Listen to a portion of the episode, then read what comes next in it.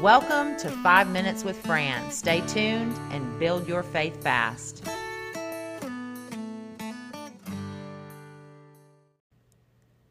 The voices of people in your life can affect your miracle. People speaking into your life can help usher in the miracle that you're believing God for, or they can help stop a miracle dead in its tracks. The voices of people in your life can hinder you from following the path of God in your life, or they can propel you into the path and the call of God in your life. I think sometimes we do not take this seriously enough, um, and we don't we don't recognize the weight that the voices of others have, and the ability and the effectiveness of those voices to help determine outcomes in our own life. And I'm going to get into this a little bit here, but the first thing that I want to say is be very careful when God gives you a dream or a vision, who you discuss that with. You do uh, God is not going to call you to something or give you a dream or a vision according to worldly or natural um, terms or concepts or ideas. So a person's mind, someone who is carnally minded or they're not very spiritually mature and they can't hear the voice of God, they are not going to be able to discern, you know, um, they're not going to be able to discern the voice of God. When you start telling them what God has told you, they will not be able to see that. They do not have the capability of having that discussion and responding with a godly response. Um, so that's just something you should avoid altogether. Uh, but be very careful about who you discuss those things with. Also, you know, I'm just, that's your a dream or a vision or something God's told you to do. Uh, but it, uh, likewise, if you're believing God for an answered prayer, you need some kind of miracle or you need help from the Lord in some area, same thing, same thing. Do not seek counsel from any person who does not, who cannot discern and hear the voice of God, that doesn't know the Word of God. If if they can't come back at you with the scripture about that topic, they should not be having the conversation with you. Don't seek that counsel out. Don't even let it into your soul. And that, that and let me take that further. Don't even let it into your soul. So you say, well, how can that hurt? Um, actually, this is popping into my head from memory. I have some other scriptures I'm gonna want to share with y'all, but uh, this is popping into my head uh, when Peter walked on the water. You know, he saw they were in the boat, you know, and, and he sees Jesus walking on the water. And he says, Jesus, if that's you, you know, bid me to come. And Jesus says, come. So Peter steps out in faith, gets out of the boat and starts literally walking on the water. Okay. Defying all natural laws. This dude is, you know, in the middle of an absolute miracle walking on the water. But the scripture says when he saw the boisterous wind, he became afraid and he began to sink. And he cries out and Jesus, you know, grabs him or what have you and, and asks Peter, why did you doubt? Uh, that's that's my summary of it. I don't remember exactly how it's worded, but in general, that's the summary of the account. Why did you doubt? So, um, okay, that's not a voice that was sown into Peter's heart, but doubt and unbelief came because through his eye gate, he focused on the seed of doubt and unbelief came into his soul, which caused him to doubt and lose his faith.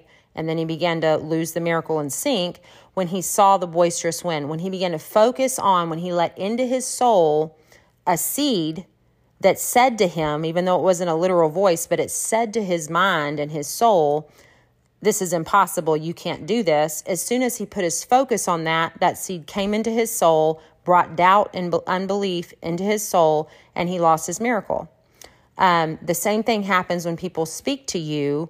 Um, you know, uh, their response is one of doubt. So if you're believing for a miracle or whatever, they're going to, you know, oh, they want to encourage you, they love you, they care about you, but it's like they, they don't have the faith to come back and, and sharpen you. Like that scripture says, as iron sharpens iron, they're not in there making your faith exceed even higher to expect God to do this impossible thing you're you're believing for, or um, or uh, be able to discern or come back with times that God came through and how they could, how when they were confused or they were trying to step out in faith because they thought they heard God about a call or a dream or a vision or whatever, you know, they can't come back if if they're not, you know, walking with the Lord on that level. They're not going to be able to come back with these different words of encouragement or examples or other things that's going to, that is going to propel you into walking down this path that God's called you to.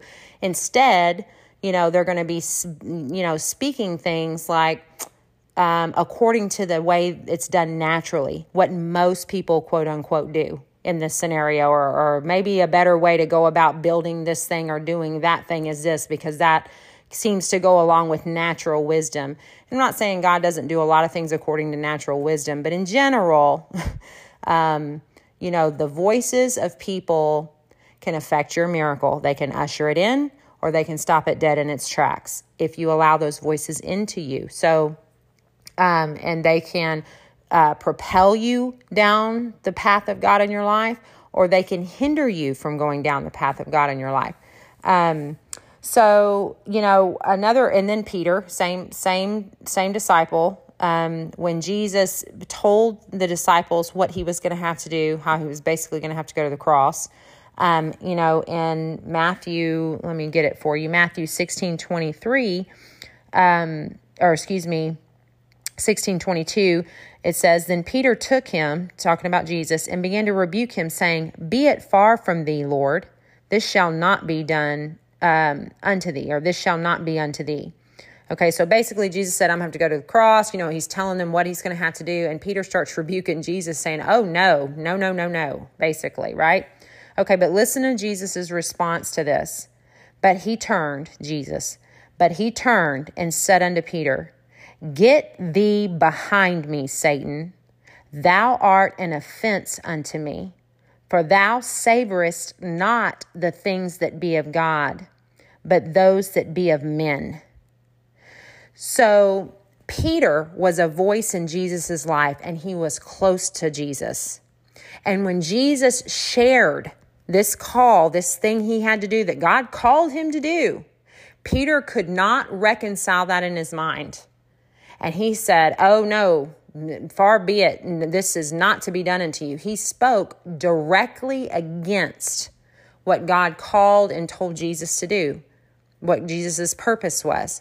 And Jesus had to immediately, I mean, he, he went so far as to say, "Get thee behind me, Satan." He's not calling Peter Satan. He's saying the voice coming out of you is not of God. And he, and, and his purpose was so important that he could not allow that voice and that seed to take any root in him, in his soul or his mind whatsoever. He had to confront it immediately and call it out and stop it from being sown into him so that it could not manifest any kind of fruit of doubt or unbelief or questioning whether he's going to follow this path of God in his life.